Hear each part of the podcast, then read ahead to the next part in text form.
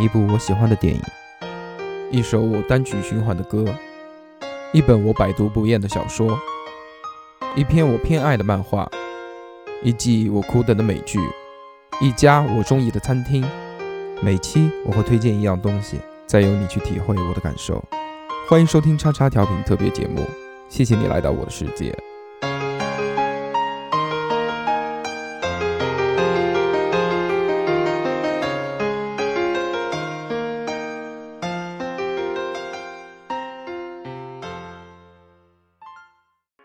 收听节目，请在荔枝 FM 或苹果 Podcast 搜索“叉叉调频”，点击订阅。我们会持续更新。想要关注我们或参与话题讨论，在新浪微博搜索“叉叉调频 FM” 或者搜索微信号小写英文字母 x x t i a o p i n f m，等你哟。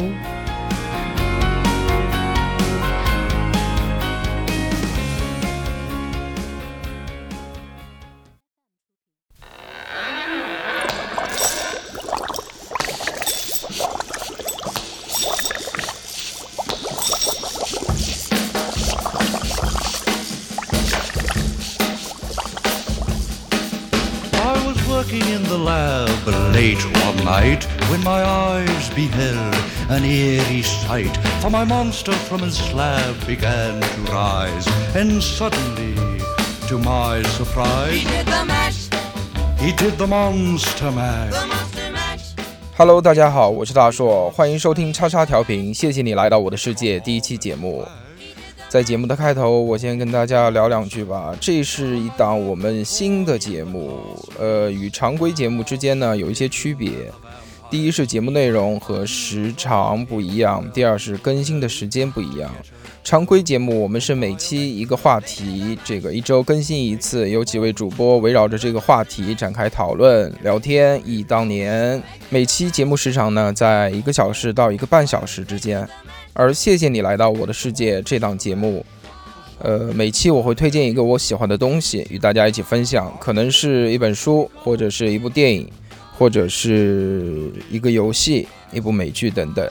节目的时长大概在五分钟到十分钟之间吧，很短的一档节目。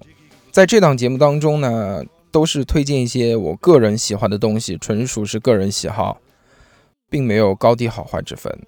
那么废话不多说，我们正式进入本期节目。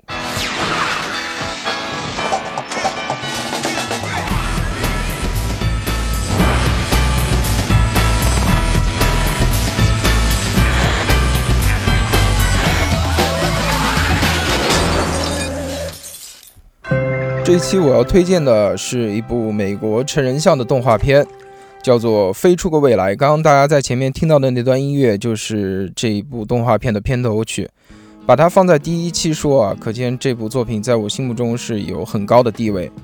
它呢是按照美剧的更新模式，一季度一季度的出，从一九九九年开播，一共出了七季，总共加起来好像是七十二集。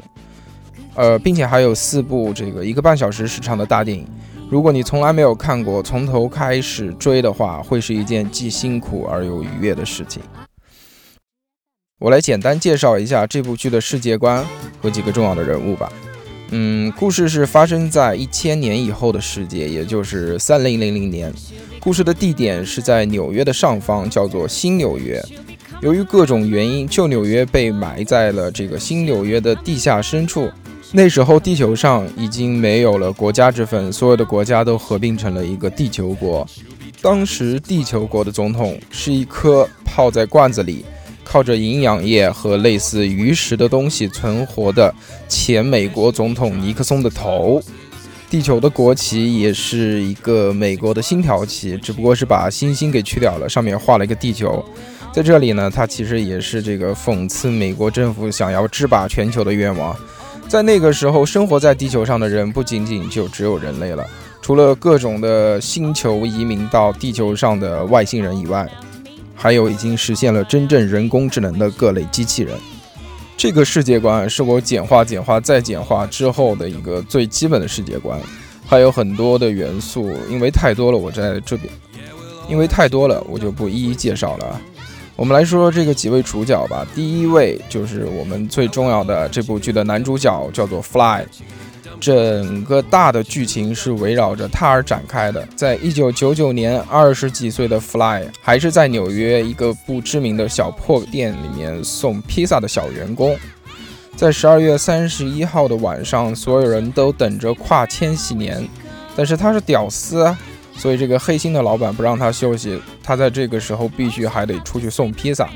等他到了目的地之后呢，发现竟然给的地址根本就是没有人的假地址，而那栋屋子里是有一些专门冷冻人的冷冻罐。这项技术呢，是为了一些身患绝症或者快死的人准备的，可以暂时把人冷冻起来，等到科技有天可以治疗这个疾病了，再把人解冻。结果弗莱就阴差阳错的自己一不小心跌进了这个罐子里，被冻住了。这一冻就是一千年。等他再醒来的时候，已经是二九九九年的十二月三十一号了。之后，因为女主角啊她去了这个她的多少倍曾曾曾曾曾曾曾曾侄孙开的星际快递公司，与一千年前一样，她依旧还是一个送快递的。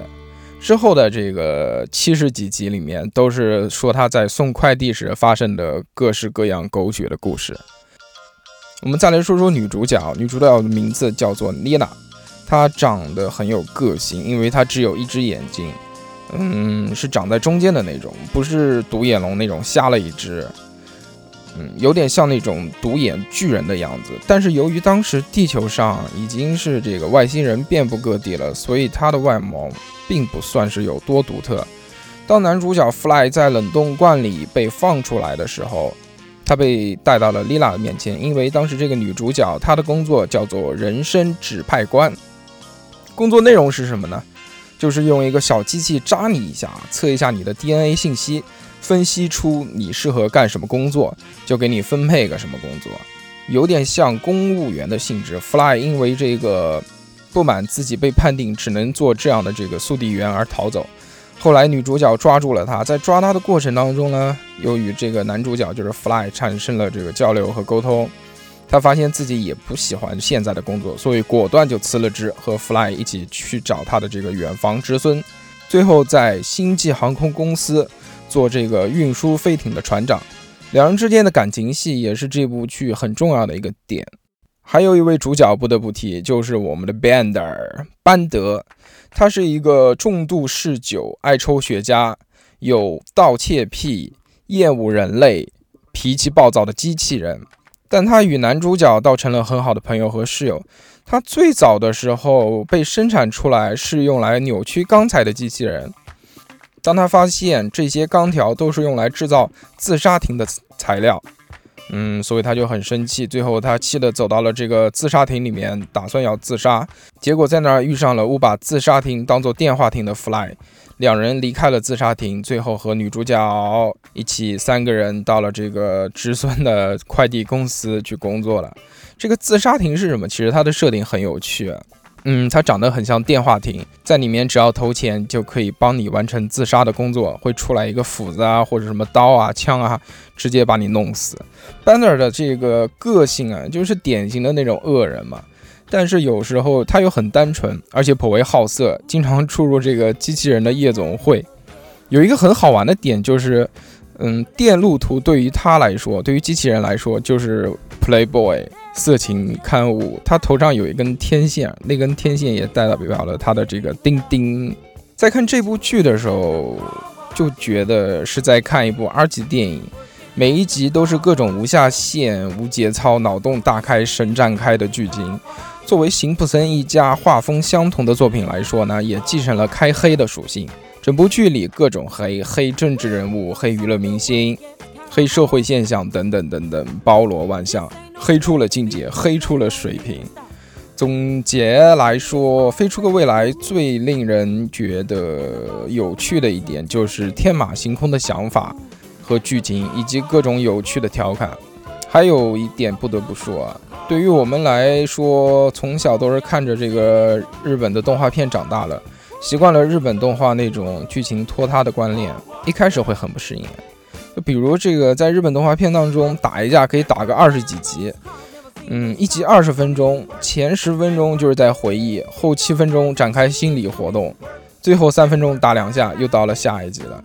这两者的区别呢，其实有点像像吃的，嗯，一个是日本料理，一个是美式快餐。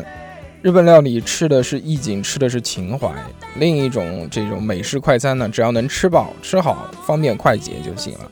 所以飞出个未来的剧情节奏是非常快的，集与集之间几乎没有什么联系，每一集都是一个独立的故事。一分钟的剧情大概会有五到六个信息点和三四个梗，所以在这种生活节奏越来越快的今天，再回头看这部剧，有一种畅快淋漓的感觉。这部剧呢，其实就是一个以科幻为蓝本的对于未来世界的一个畅想，但最终的这个故事的主线还是几个主角在送快递的时候发生的一些日常。如果感兴趣的话，可以上网去搜一下这部剧的名字叫做《飞出个未来》，在 A 站和 B 站上面应该都能搜得到。那么今天就到这边，我们下期节目再见。